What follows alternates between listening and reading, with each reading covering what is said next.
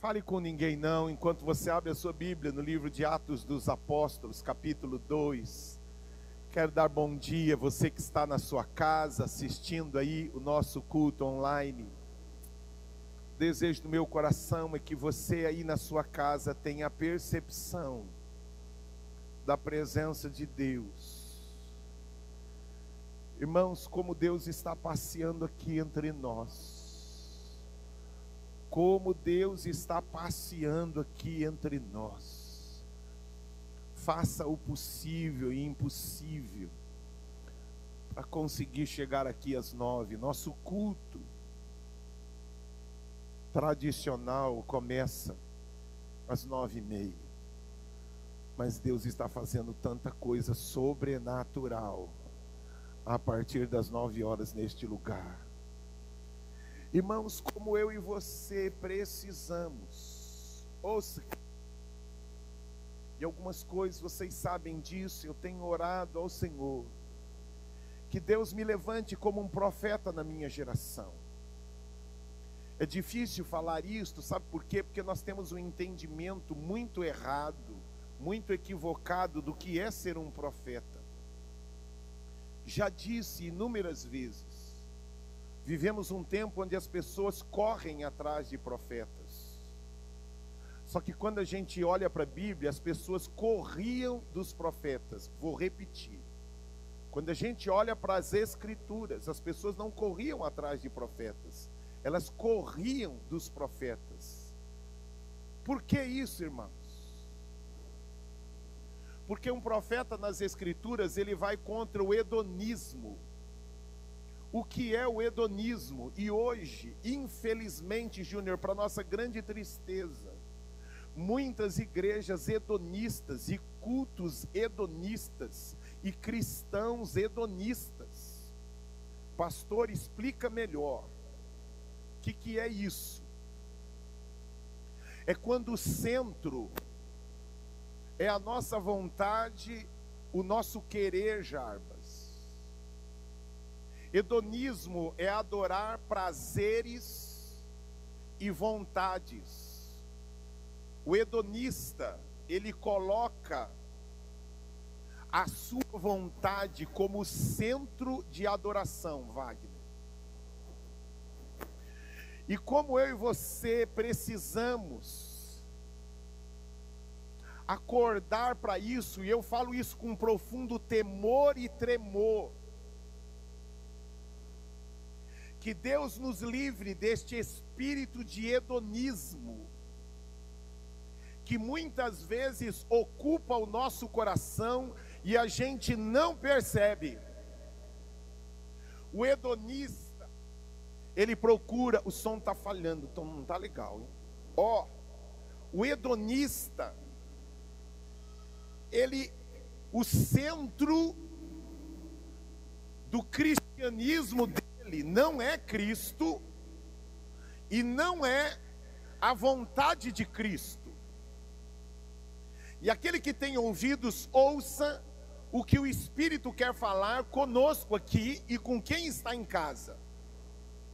Insisto que, e já disse isso, eu não tenho compromisso de agradar você.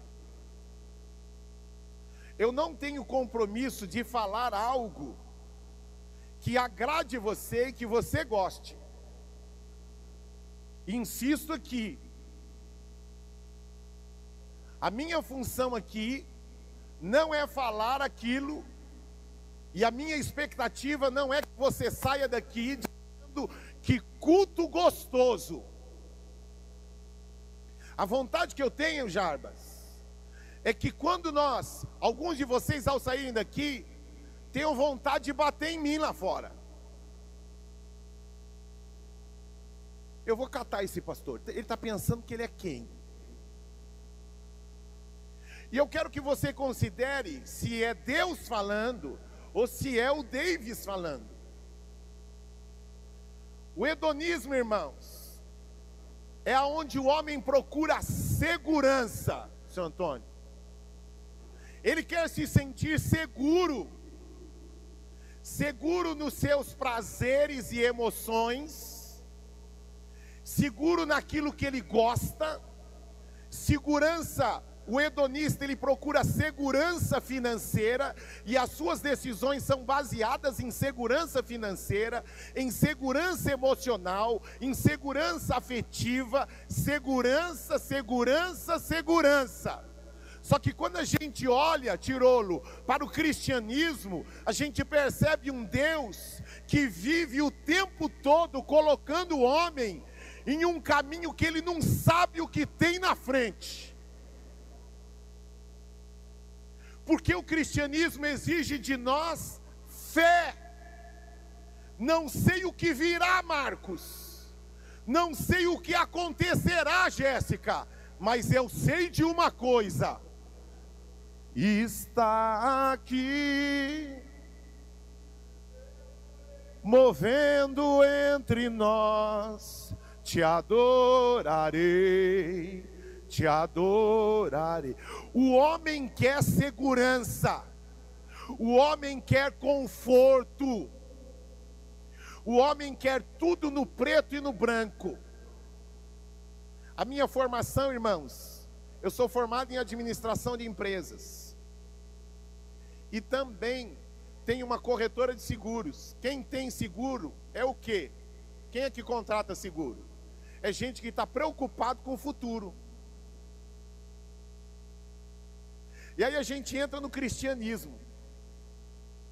No cristianismo, a gente pega a minha formação de administração e joga no lixo.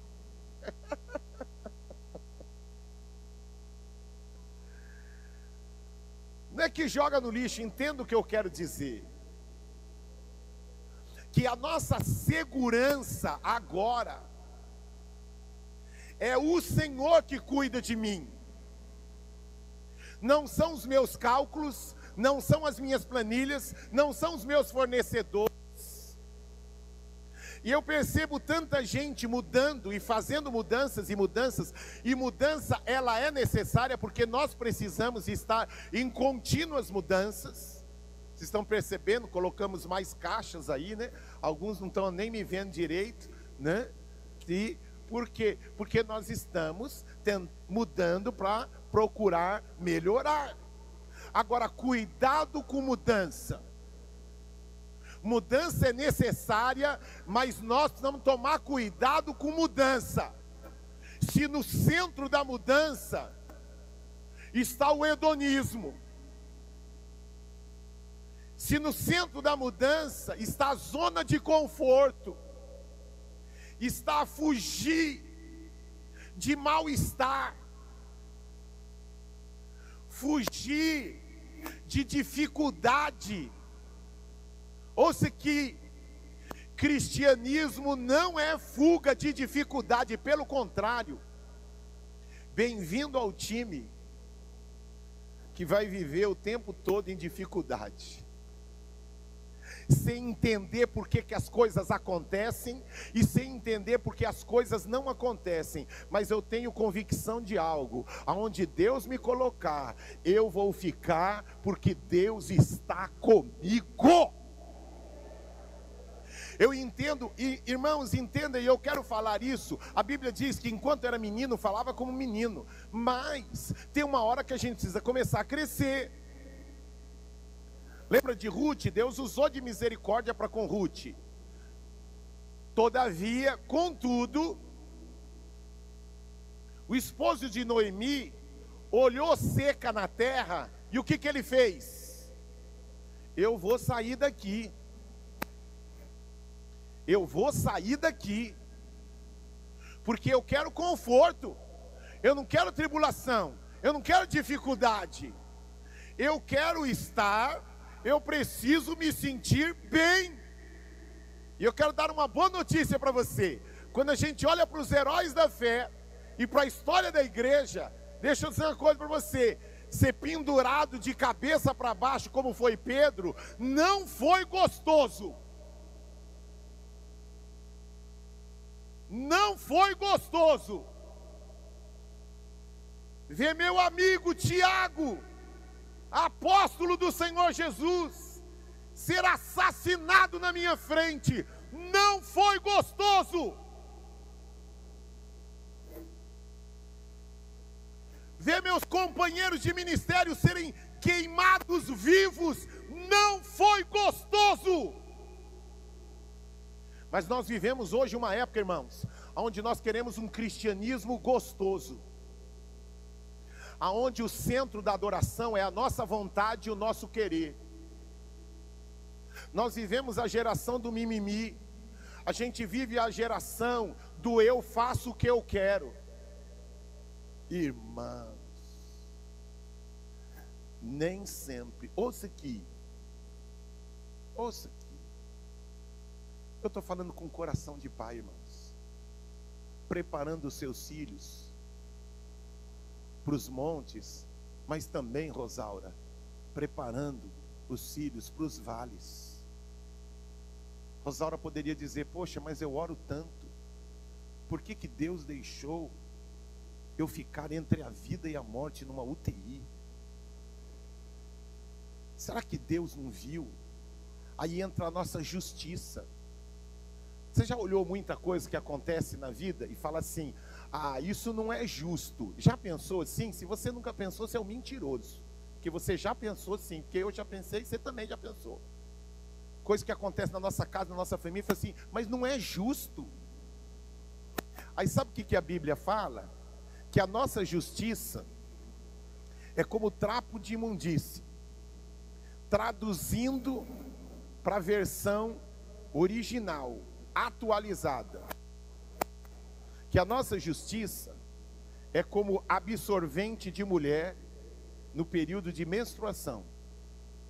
É isso.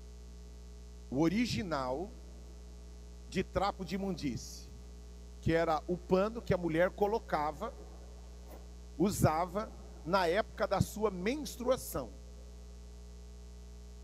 Algo nojento, algo que fede, algo que a mulher, naquele período, se sente mal. A Bíblia compara a minha e a sua e o seu senso de justiça a esse trapo de imundície. Então, deixa eu dizer uma coisa. Aquilo que deveria, ah, na minha opinião, não poderia, na minha opinião, não deveria, na minha, ó, a Bíblia está dizendo que a sua opinião, o seu senso de justiça, é como absorvente na época de menstruação, fede diante de Deus. Por quê? Porque Ele é um Deus que tudo sabe, que tudo vê. Ele conhecia eu e você, Ele sabe das palavras da nossa boca antes de termos falado.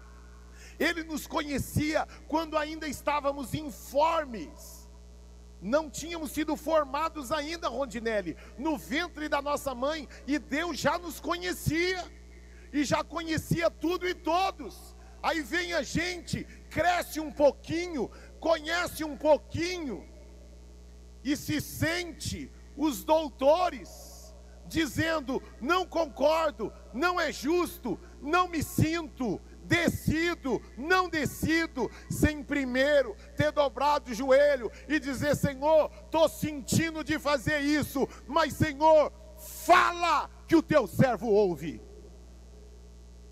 Fala que o teu servo ouve. E continuamos cometendo o mesmo pecado do Éden. E a gente justifica as nossas decisões pelas nossas planilhas, pelos nossos sensos de justiça e pela nossa, né, pelo nosso, pelo nosso crivo de certo ou errado. E quando a gente olha para a Bíblia, irmãos, o que a gente mais decide olhar para a Bíblia, Dona Ivone, é falar assim: ah, Deus não poderia isso. Não, Deus não poderia ter feito isso. Deus não poderia ter feito isso. E fez. E posso dizer uma coisa, Ju? Lá na eternidade, nós vamos ver que tudo que ele fez estava correto. Irmãos, como eu e você, se só agora de um pouquinho mais de volume, como eu e você precisamos, volume não para eles, para mim só, viu? Como eu e você precisamos entender isso. Eu já disse que, irmãos, eu tenho um compromisso E esta tem sido a minha oração, Senhor, me levanta como um profeta na minha geração. O profeta tem a missão, irmãos, não de se agradar. Imagina, alguns profetas na Bíblia tiveram que andar nu durante um ano para mostrar para o povo a situação vergonhosa deles. Você tem noção da missão de um profeta?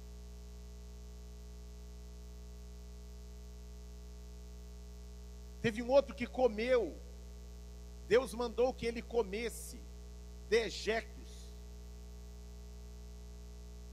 Versão popular aqui, né? Cocô de homem. Ele clamou misericórdia e aí Deus falou: tá bom, de animal. Vou pegar mais leve para você. E comeu.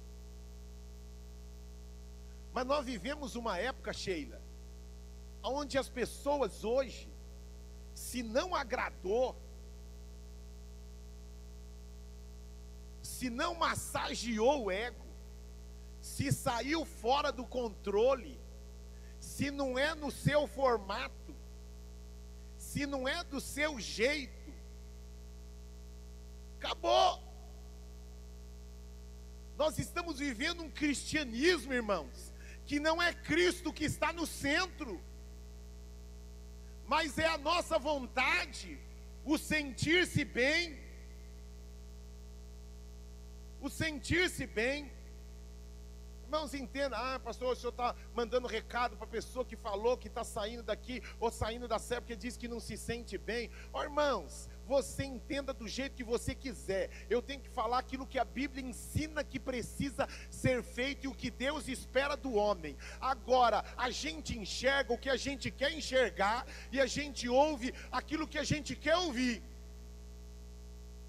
Se você decidir enxergar como algo de Deus, glória a Deus. Se você decidir enxergar como algo do homem, aí, meu amigo, não vou fazer o quê?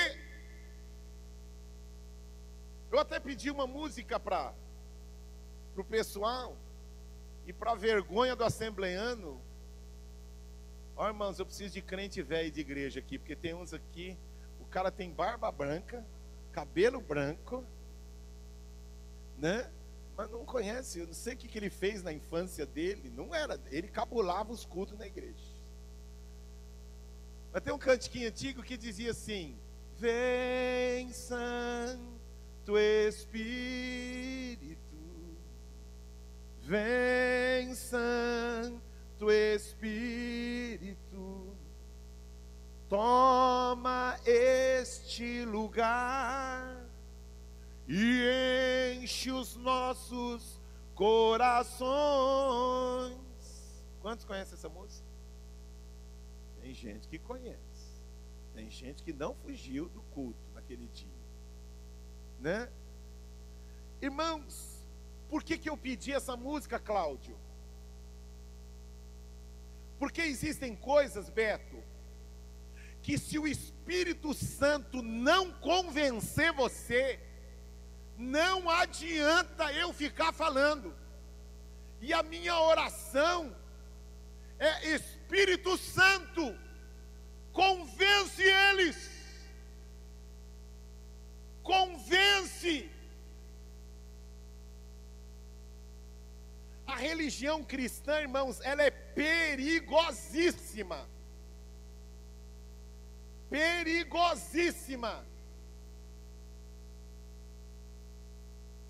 Por quê? Porque ela camufla o homem.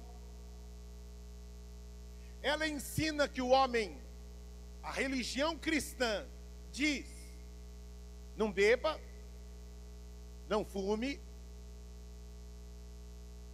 não jogue no bingo, jogo de azar. Ó, oh, não use essa roupa, não faça isso. A religião cristã formata as pessoas. Perigo que a gente olha e parece, mas não é.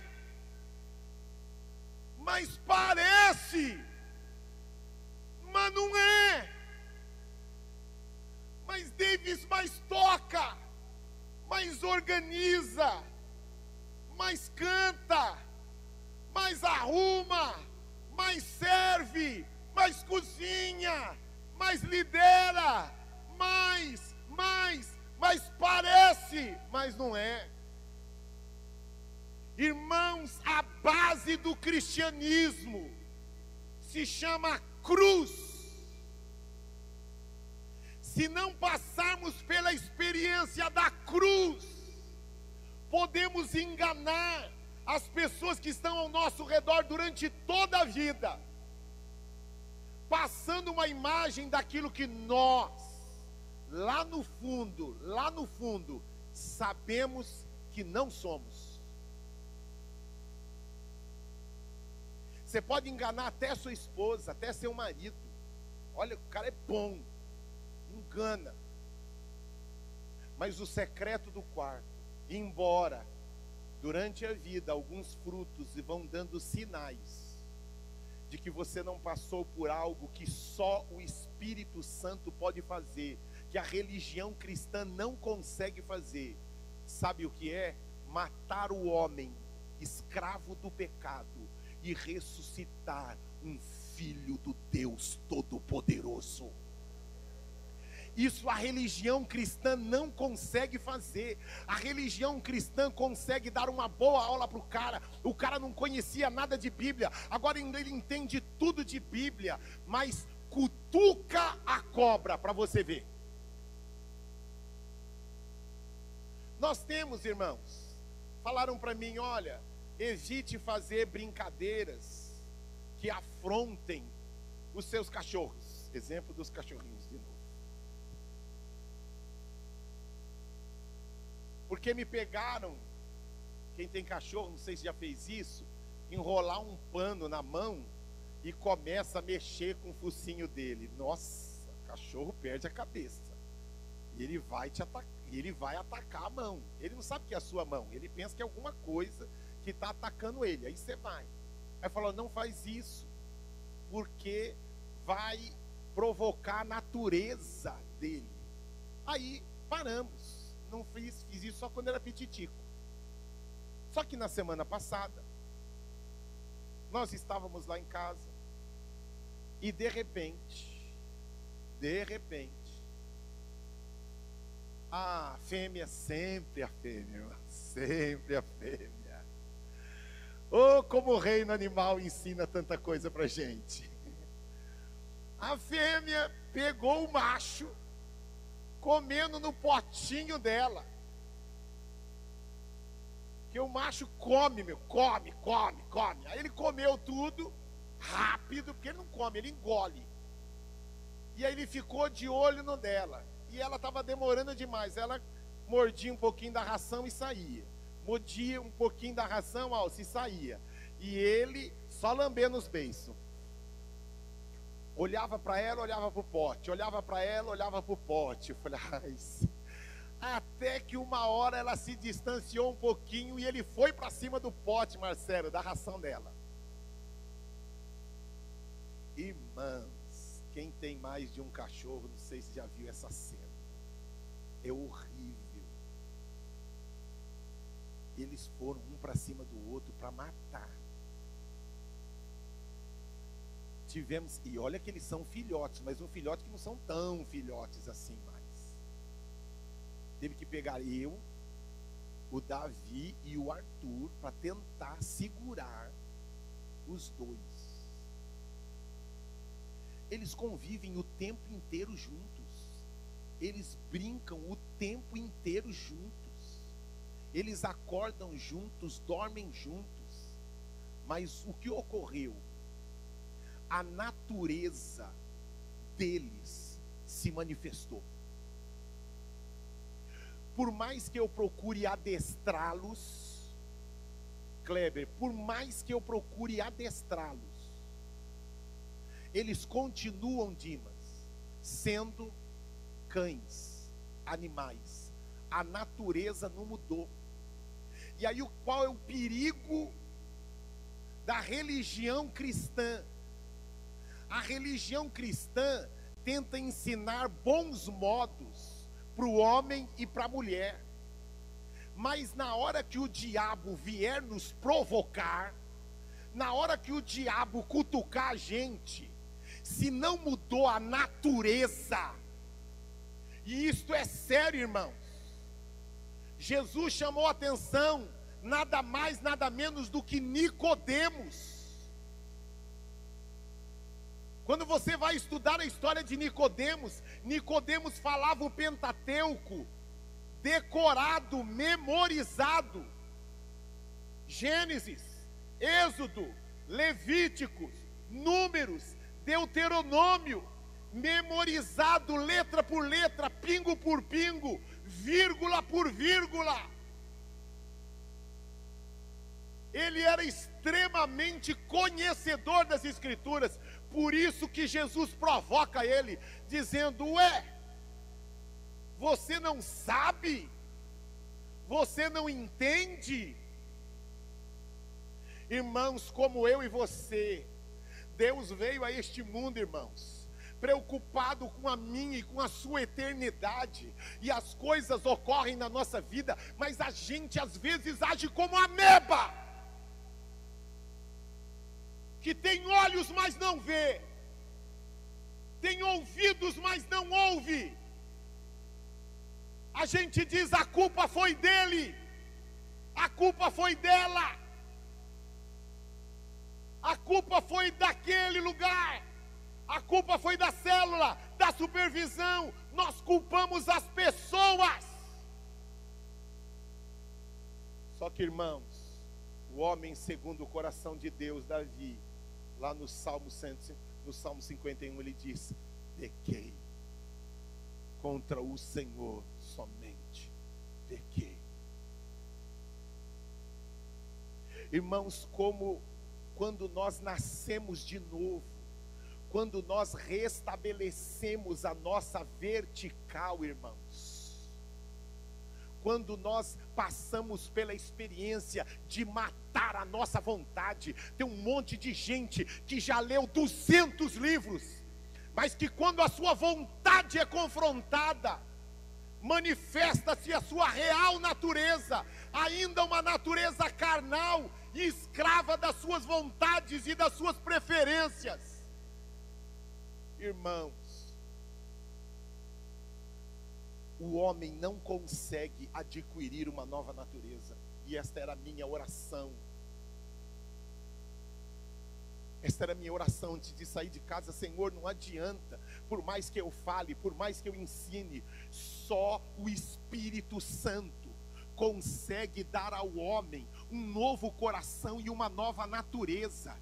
Você pode enganar muita gente, porque agora você fala bonitinho, você não cheira mais, você não bebe mais, você, você. Mas deixa eu dizer uma coisa: o que Deus espera não é isso de mim e de você. O que Deus espera de mim e de você é que nós experimentemos algo chamado morte. Morri.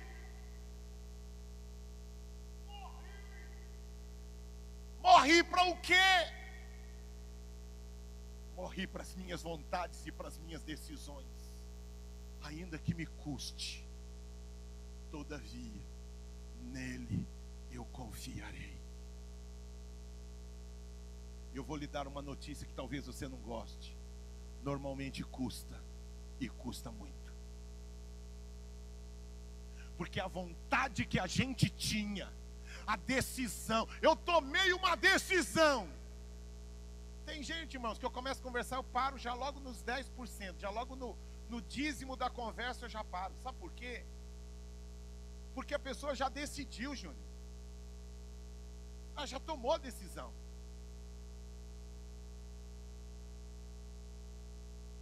Então, para que cantar? Ensina-me teu caminho, Senhor, e andarei em tua luz Dá-me um coração dedicado a ti para adorar-te, ó. Irmãos, se não tiver coração, não consegue. Até tenta, mas não consegue. Aí justifica. Irmãos, como eu e você precisamos de um novo coração. E novo coração só se tem, irmãos, quando nós vamos para a cruz. E na cruz não é fácil morrer. Alguém já morreu aqui? Ainda não, mas vai morrer, viu? Mas vai morrer. Ó, oh, a morte não é fácil. Por que, que a gente chora com a morte, irmãos? Porque, porque não é fácil. Não é fácil. Mas ela é necessária para que a gente entre na eternidade. E agora, para entrar no cristianismo também, Nonato, precisa morrer. Se não morrer, meu irmão, não consegue. Pastor, eu morri. Morreu mesmo? Como você sabe que morreu?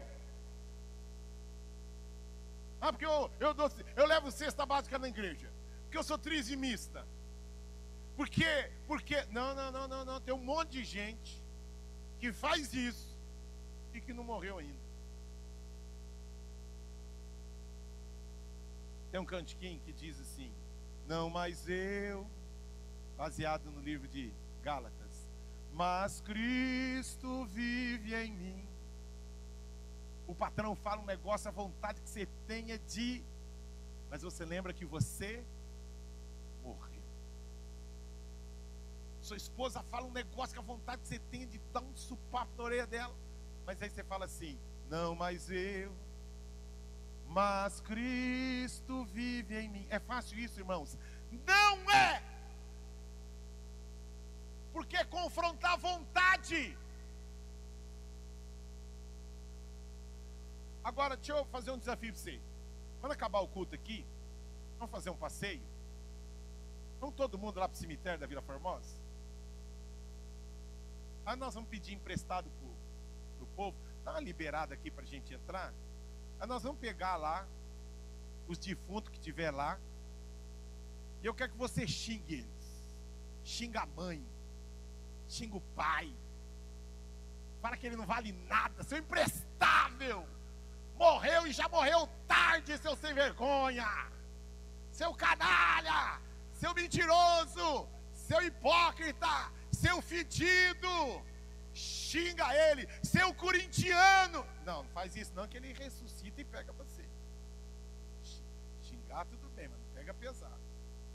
Brincadeira. Mas ó, qual será a reação dele? Qual será a reação, irmãos? Qual será a reação dele? Por que, que ele não vai reagir, Meire?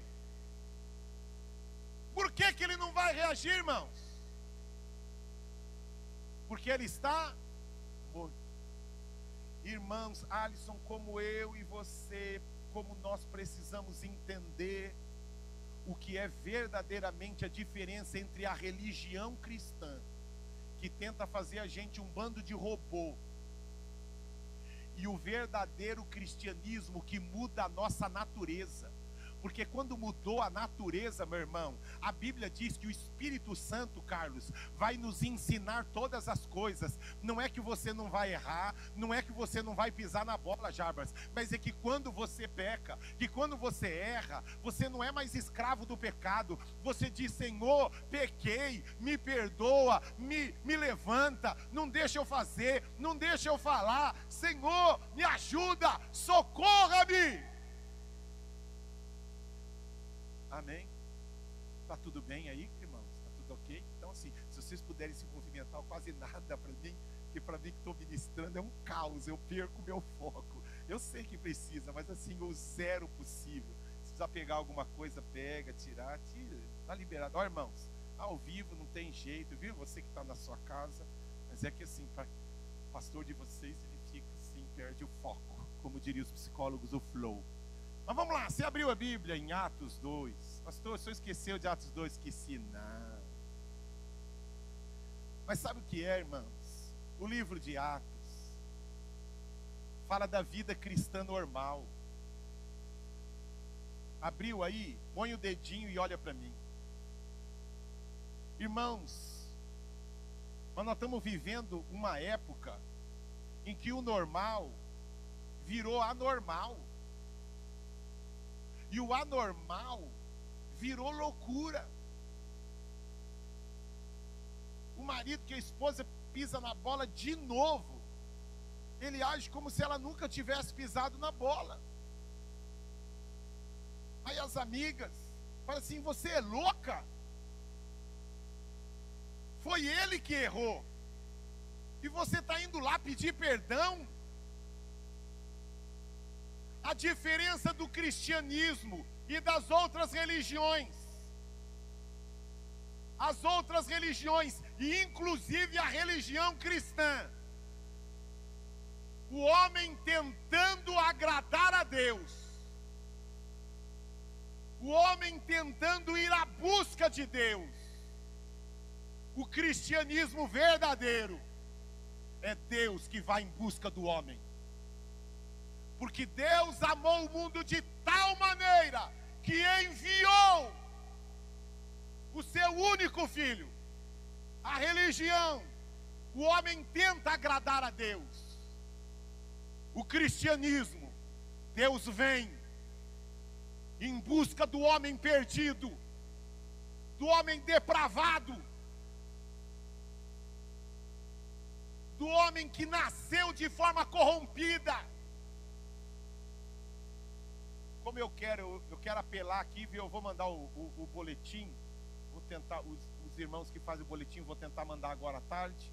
E eu queria um grito de socorro. Tenta ver se consegue ainda hoje, porque eu não vou conseguir. Irmãos, eu tenho nove folhas aqui. Eu não falei metade da primeira. Como eu quero que você na sua casa ouça, ouça de novo, ouça de novo, ouça de novo e ouça de novo. Irmãos, a pior coisa será naquele dia as pessoas acharem que vão entrar e Jesus olhar e falar assim: Eu nunca conheci você. Como não, Senhor? Eu tocava na igreja. Você lembra quantas pessoas eu te eu ajudei? O senhor lembra quantas vezes eu chorei?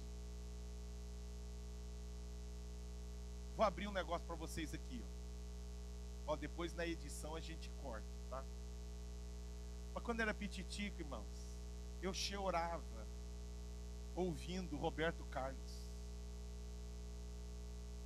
E quando o Fábio Júnior cantava, aí que eu chorava de verdade. Quantas vezes eu chorei ouvindo Erasmo Carlos cantar junto com Roberto Carlos. Quando juntava aquela dupla, Erasmo e Roberto, eu. Ah! As lágrimas vinham nos meus olhos, mas estava mudando alguma coisa no meu coração? Não estava. Lágrimas não são sinais de arrependimento e de transformação. Por isso que cristianismo não pode, é loucura. Eu não me sinto. Eu me sinto mal, eu me sinto bem. Você é louco. Você não sabe o que é cristianismo. Você não sabe o que é cristianismo. Moisés se sentia preparado. Conversava essa semana um pouquinho, né? Com o Júnior e a esposa, e eu me lembrava dessa história.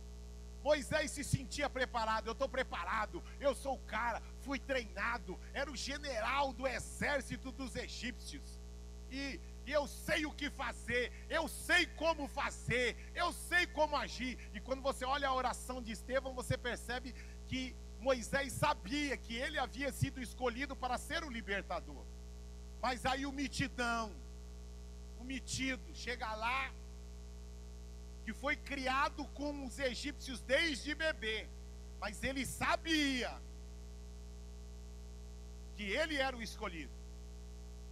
Aí ele pega e estraga tudo, matando um egípcio e achando que o povo ia segui-lo. E aí sabe o que Deus faz para tratar ele?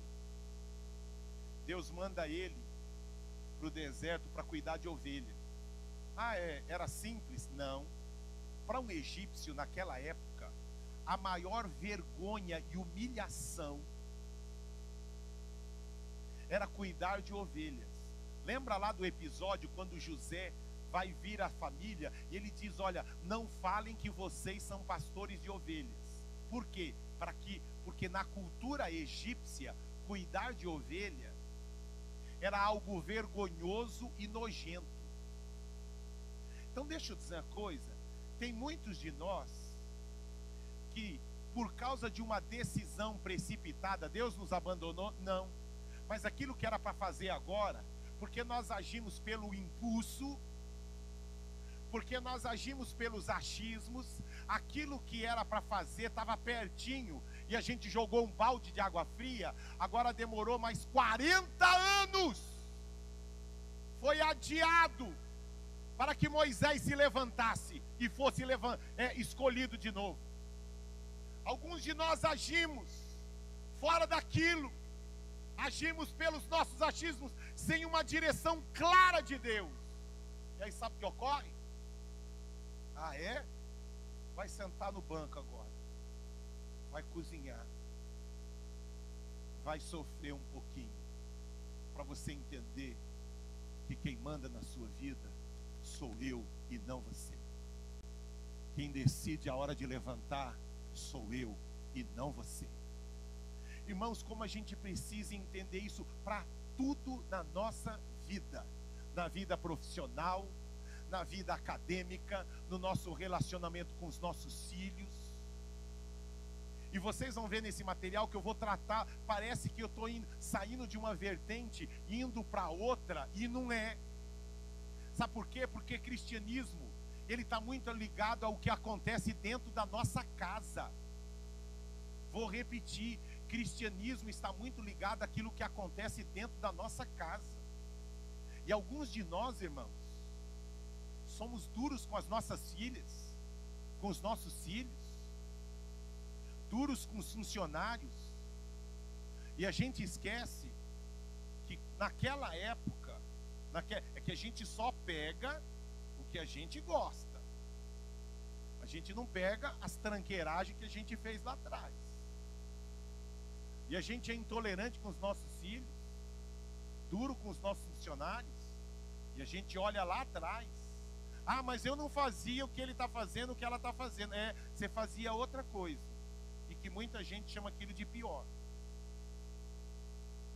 Então, como o cristianismo, e eu volto agora para Atos 2, o cristianismo, irmãos, a minha, a minha expectativa é que nós não tenhamos um cristianismo manco, que desenvolve uma perna, mas a outra tá só o cotoco. Não.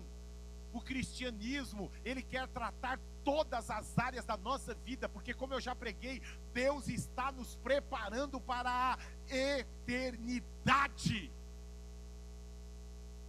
Eternidade. Atos 2:42. Eles se dedicavam ao ensino dos apóstolos. Já falei sobre isso a comunhão, já falei sobre isso. Ao partir do pão, já falei sobre isso. E as orações, já falei sobre isso. E agora vem o quarto ponto. E todos estavam cheios de temor. E eu não sei quando, mas estava uma anotação na minha Bíblia escrito assim: levavam Deus a sério. O que, que a gente está vendo hoje? Nós estamos vivendo uma época, Maurício, onde as pessoas não têm temor de Deus, não levam Deus a sério. E temer é tomar cuidado, é ter respeito, é se preocupar com a consequência. Quando eu falei sobre temor no passado, eu usei o exemplo da minha esposa e meus filhos. Ah, como eu vou ter medo de alguém que a gente ama? Pergunta para os meus filhos se eles têm medo da mãe. Morre de mas amam a mãe? Amam. Que tipo de medo? É, nossa, se minha mãe vê isso, se minha mãe souber que eu fiz, se minha mãe souber que eu não fiz. O temor nos protege por respeito, por cuidado. Mas sabe o que está acontecendo? Nós estamos vivendo uma época, irmãos, onde a gente teme a Deus aqui dentro, mas quando a gente sai daquelas portas, parece que nada mais, Denis, importa. Que quando nós saímos daqui, parece que Deus ficou aqui. É algo novo? Não é novo isso. Isso já ocorria com o povo judeu, com o povo hebreu lá atrás, aonde eles tinham todo um ritual, todo um cuidado para adoração, a roupa, os cuidados, todas umas precauções, lindo, maravilhoso. Só que quando saía de lá, agora eu ó, vou fazer o que eu quero, o que eu gosto. Aí o, o hedonismo vinha de novo. Pra! Agora o Deus, ó, pastor, seu pastor lá na igreja, aqui não. Se mete aqui não, porque aqui o negócio aqui é comigo. O negócio aqui é comigo. Ausência de temor, irmãos. E a gente, ó, e nisso, essa ausência de temor, mas ao mesmo tempo, sem entender a obra do Espírito Santo, porque a Bíblia diz que o Espírito Santo nos convenceria do que? Do pecado e do juízo. Acho que eu coloquei esse texto aí, não coloquei? Coloquei? O texto, qual é o texto aí que eu coloquei logo em seguida, depois de Atos? Hein? Coloquei aí ou não? Olha lá. Quando ele vier, João 16, 8. Quando ele vier, convencerá o mundo do que? Do pecado, que mais? Da justiça e o que mais? Do juízo. Ó, prime... convencerá o primeiro do que? Do pecado. Pequei. Justiça. Qual é a justiça? A minha ou a de Deus? A de Deus. E o que mais? Do juízo. As pessoas estão fugindo de pecado, elas não chamam mais de pecado aquilo que é pecado. Só que continua sendo pecado. Mentir, roubar, destruir o próprio corpo, o suicídio continuou sendo pecado, o homossexualismo continuou sendo pecado. Viu? Pecado continuou sendo pecado. A pornografia continua sendo pecado. Desejar a mulher do outro continuou sendo pecado. Assistir vídeo, vídeo pornográfico continuou sendo pecado. Viu? O pecado continuou sendo pecado. Agora, a religião cristã não consegue libertar o homem do pecado porque ele está vivo. Mas Jesus veio para nos libertar da escravidão do pecado. A verdade libertará todo aquele que conhecer a palavra de Deus. Lembram que seu filho enviou para que todo que nele crê vida eterna possa ter. A verdade é que na cruz, quando levantaram Jesus, todos foram nele atraídos. Como a gente precisa tomar cuidado com as músicas que a gente canta. Nós precisamos cantar a palavra de Deus. A verdade é que na cruz, quando levantaram Jesus, todos foram nele atraídos. Morremos. E na sua ressurreição, houve a nossa inclusão. Verdadeiramente estamos. Somos livres para amar nosso Deus e Pai adorar em espírito e ver como eu e você. Pergunta para o seu irmão: meu irmão, você já morreu? Você é regenerado? Você morreu mesmo? Você faz parte do cristianismo ou da religião cristã. Olhe para mim aqui. Irmãos, o que eu estou falando é sério. está comprometida, irmãos, a nossa eternidade. Ah, pastor, eu vou procurar. Irmão, deixa eu dizer uma coisa para você. Tenho aprendido isso com o pastor Carlos Alberto. Ainda que se pregar a verdade, Ju, eu fique sozinho. Mas eu vou pregar a verdade. Porque que Deus me livre de lá naquele dia cobrar que eu fui um excelente animador de pau. Mas eu não confrontei você e a sua natureza. Se você não morrer para suas vontades, não adianta. Você pode doar tudo que você tem aos pobres. Você vai para o quinto dos infernos. Porque o que nos garante a vida eterna é morrermos para a nossa natureza e nascermos para Deus. Agora a minha natureza mudou. A minha natureza, agora eu tenho natureza de filho. Quer ver um negócio que a gente faz? A gente olha a criança e fala assim: Nossa, que anjinho. Você não sabe o monstrinho que tem lá dentro chamado pecado. E você vai ver no texto que se eu e você não tomarmos cuidado, irmãos, se eu e você não tomarmos cuidado, nós vamos encher os nossos filhos de boas maneiras. Jesus não quer que eu e você ensinemos boas maneiras somente para os nossos filhos. Deus quer que eu e você levemos os nossos filhos a ter uma experiência de morte e ressurreição. Que Cristo seja o centro da vida deles, que Cristo seja o dono da vida deles. Mas sabe o que ocorre? A gente fica feliz porque nós não somos chamados na diretoria da escola, porque os nossos filhos têm boas notas na escola, porque os nossos filhos são bons. Ele é bom no futebol, ele é bom na matemática, ele é bom no português, ele é amiguinho de todo mundo e nós nos enganamos. Eu não quero saber se seu filho é comportadinho. Eu quero saber se Cristo está vivo dentro da vida do seu filho. Não, mas pastor, ele toca, ele canta. Não, você não entendeu ainda. Eu quero saber se Cristo é o Senhor da vida dos seus filhos.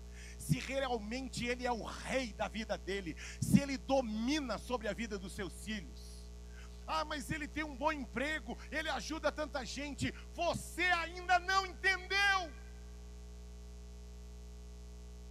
E nessa busca de, de ter um filho bonitinho, cheirosinho, nós isolamos os nossos filhos. A gente, ó, não pode assistir, não pode conversar, não pode ir, não pode ver. Nós estamos querendo criar os nossos filhos num casulo. Deixa eu dizer uma coisa: a qualquer hora o diabo vai bater na porta dele. Pode fazer o casulo que você quiser. Mas se o seu filho não teve uma experiência de novo nascimento, se ele não teve um encontro verdadeiro com Jesus, como diz aquele outro cântico, eu me encontrei com Jesus e sua luz. Você falar que não conhece essa, vocês vão apanhar de mim. Eu me encontrei com Jesus e sua luz mudou o meu ser e me curou e me lavou agora completamente,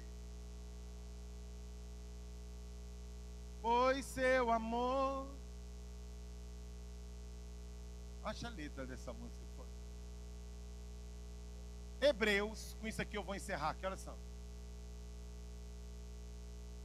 Hebreus capítulo 9. Depois você vai lá no boletim, você vai Hebreus capítulo 9, verso 27 e 28, diz lá: Da mesma forma, como o homem está destinado a morrer.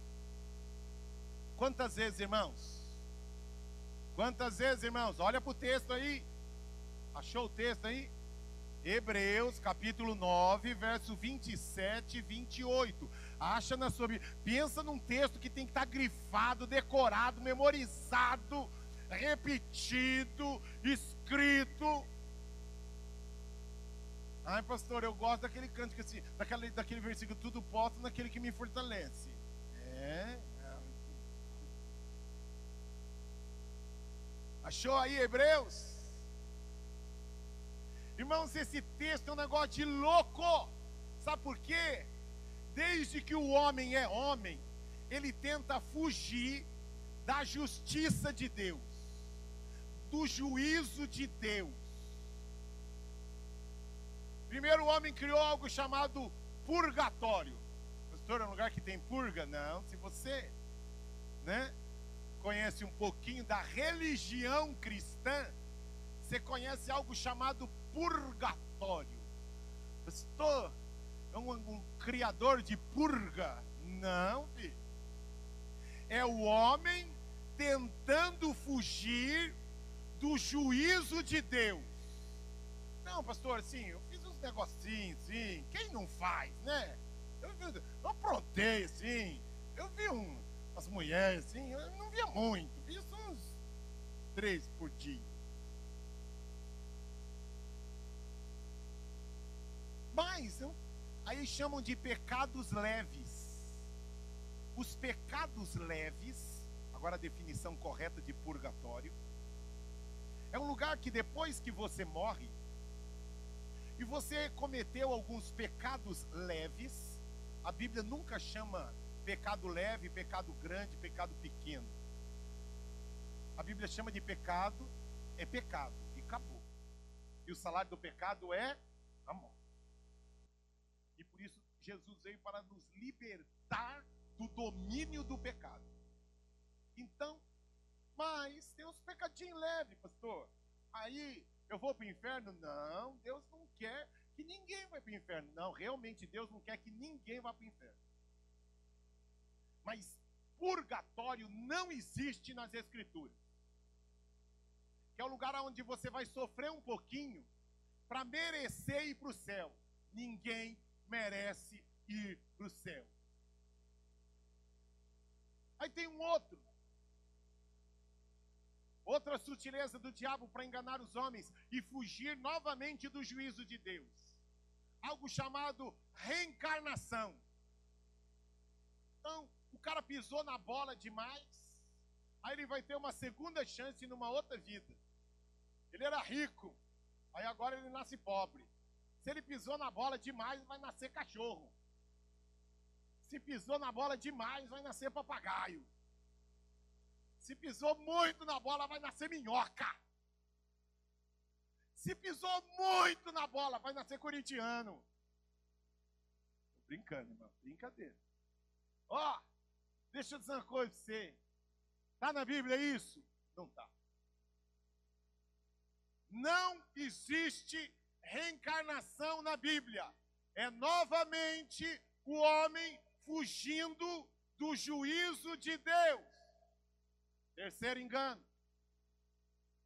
Alma penada. Já ouviram falar da alma penada? O cara também deu umas pisadinhas na bola, fez uns negócios que não deveria fazer. Aí a alma fica penando aqui, sofrendo um pouquinho. Aí fica vendo um monte de desgraça. Pede para alguém fazer aquilo que ele deveria ter feito, mas não fez. Aí ele começa a dar missão para o Dimas, o Dimas não faz. Aí ele procura o Denis, acorda ele durante a noite, faz a luz piscar, a luz acender, e fala assim: olha, quando eu era vivo, Denis, eu deveria ter ajudado, eu não ajudei. Vai lá, me ajuda, porque eu não aguento mais ser alma penada. Eu estou andando para tudo quanto é lugar. Né? Eu estou andando, já me levaram até no Allianz Parque para ver se eu mudava. Misericórdia. Ó, oh, Existe isso na Bíblia? Também não. O que é que existe na Bíblia? Aí é o texto que nós vamos ler. Hebreus, capítulo. Cadê o texto aqui? 9, verso 27 e 28. Vamos ler? Está aqui escrito. Ah, maravilha. Então, na sua Bíblia você só vai anotar. Para a gente só poder ler bonitinho todo mundo junto, vamos ler aqui. Dá para pagar só aqui, ó? Dá para pagar aqui só? Vamos lá. Um, dois, três. Da mesma forma como o homem está destinado a morrer uma só vez, e depois disso, enfrentar o. Vamos voltar. Porque, irmãos, ou a gente acredita na Bíblia, ou nós vamos tentar fugir do juízo de Deus. E a Bíblia diz que o Espírito Santo, ele tem a finalidade de nos convencer do pecado, da justiça. Por que justiça? Porque a nossa justiça humana ela é falha. Então eu tenho que entregar a justiça nas mãos de Deus. Pecado, justiça e agora juízo. Então, nós. Volta lá, filho. Volta lá. Da mesma forma, como o homem está. Vamos ler de novo, todo mundo junto do início. Um, dois, três. Da mesma forma, como o homem está destinado a morrer uma só vez, e depois disso enfrentar o juízo, assim também Cristo foi oferecido em sacrifício uma única vez para tirar os pecados de muitos, e aparecerá a segunda vez, não para tirar o pecado, mas para trazer salvação aos que o aguardam. Quantos aguardam ao Senhor, aplaudam a Ele por isso. Glória! Sobe a banda aqui, acende para mim, ó. Eu vou pegar vocês no Eu Me Encontrei com Jesus. Né? Nós vamos cantar Eu Me Encontrei com Jesus. Irmãos, olha para mim aqui. Você que está na sua casa. Eu quero desafiar você, se você não é cadastrado lá, entra lá no nosso Face, lá no nosso WhatsApp, ou pede para alguém para você receber o nosso boletim, lá vai estar essa ministração na íntegra. Insisto, eu só falei da página 1. São nove páginas. Mas deixa eu falar uma coisa. O texto que eu vou abordar no boletim é uma questão de vida e morte. Importantíssima para todos nós. Pastor não gosta de ler. A Valéria vai gravar para você ouvir. Não gosta de ler? Então ouça. Ah, pastor, é demorado. Vai dar um áudio de uns 30 minutos. Mas assiste, a gente assiste jogo de duas horas. Debate político de três horas e a gente não parar para ouvir algo que define muita coisa de quem realmente nós somos e de realmente como, ó, e nesse texto eu coloquei, eu fiz um link, Cláudio, da forma como nós estamos olhando para os nossos filhos, irmãos. Nossos filhos não tiveram o direito de escolher quem seria o pai e a mãe. Há um encargo de responsabilidade gigante sobre nós a respeito dos nossos filhos. E como eu quero fazer agora um pedido para vocês: orem para que o Espírito Santo entre dentro de vocês de verdade. Porque, irmãos, o Espírito Santo não tira folga, que era a mentalidade do judeu, que Deus só estava dentro do tabernáculo. Deixa eu dizer uma coisa para você: quando você pega ônibus, o Espírito Santo está junto com você no ônibus. Quando você está no carro, o Espírito Santo está junto com você no carro. Quando você entra na academia, o Espírito Santo está junto com você dentro da academia. Quando você está andando no shopping, Aquilo que você olha, o Espírito Santo olha através de você. Aquilo que você põe a mão, aquilo que você toca, o Espírito Santo toca também através de você. E eu insisto, sabe, Ana, eu era petitico. Quando eu aprendi a música, cuidado olhinho o que olha, cuidado ouvidinho o que ouve, cuidado pezinho onde pisa, pois o Salvador do céu está olhando para você. Insisto, irmãos, Deus não está à procura de homens perfeitos, mas Deus está querendo que nós sejamos verdadeiramente templos do Espírito Santo. Porque quando, Denis, nós somos templos do Espírito Santo, a gente não precisa que a mulher coloque um, um rastreador em você, nos cílios. Não. Alguns de nós, irmãos, estamos colocando um monte de bloqueio para os nossos filhos. E, e eu vou tratar isso no material. É importante. Realmente precisamos bloquear algumas coisas, mas sem esquecer de algo. Você pode estar adiando algo que logo, logo seus filhos vão ver. Por que, que um monte de filhos se perde na faculdade? Ai, até a faculdade minha filha era um anjinho. Não, filha. Você é cega ou não quer enxergar? Sua filha sempre foi uma monstrinha. Porque o pecado nos tornou monstros. O pecado destruiu a nossa eternidade. E a gente fica preocupado se a nossa filha, se o nosso filho entrou numa excelente faculdade, se tem um excelente trabalho, se fala bonito, se se veste bonito, se tem uma linguagem bonita. Deus espera muito mais do que isso. Porque para salvar seu filho, para salvar sua filha, não adianta apresentar currículo nem olerite para salvar seu filho. Ele precisa estar cheio do Espírito Santo. Ele precisa ter um encontro verdadeiro com o Senhor Jesus. Porque quando a gente tem um encontro verdadeiro, irmãos, o pai poderia ser um alcoólatra, a mãe poderia ser uma prostituta, você pode trabalhar num, num prostíbulo. Mas sabe o que ocorre? Um dia eu encontrei com Jesus e sua luz encheu o meu ser. Eu estou falando com vocês, eu tenho falado com os meus filhos. Peguei meu filho essa semana, meu mais novo. Falei, filho, o Espírito Santo está dentro de você. Tá, filho? Tá, pai? Tá, tá mesmo. Tá mesmo, filho. Você tem certeza disso?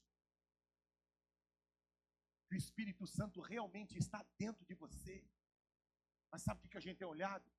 Se os nossos filhos estão dentro de uma boa faculdade, se os nossos filhos não estão dentro da diretoria, cuidado, viu? Porque os fariseus eram considerados exemplos no, na conduta, no trato. Não é porque seu filho não fala palavrão, não é porque seu filho tem notas boas na escola que ele está cheio do Espírito Santo. Ah, mas ele desceu as águas do batismo. Claro que desceu. Desceu para alegrar você, porque ele tem um lado bom de filho dele, é um filhinho bonitinho, educadinho. Mas o bonitinho, educadinho, ainda tem uma natureza que, se ela não for transformada, se ele não for transformado em um menino, em uma menina cheia do Espírito Santo, isso não vale nada. Eu e você precisamos ser cheios do Espírito Santo. Seus filhos precisam ser cheios do Espírito Santo. Nós estamos pedindo a coisa errada, irmãos. Eu quero que meus filhos entrem numa excelente faculdade, quero. Quero que eles tenham bons salários, quero. Mas antes disso, eu quero que meus filhos sejam cheios do Espírito Santo. Eu quero o melhor de Deus para a sua vida. Eu quero que vocês prosperem. Eu tenho orado para que Deus prospere vocês. Eu tenho orado para que Deus crie novas oportunidades, dê a vocês espírito de sabedoria, inteligência, capacitação. Mas antes disso, a minha oração é para que você e a sua casa sejam cheios do Espírito Santo.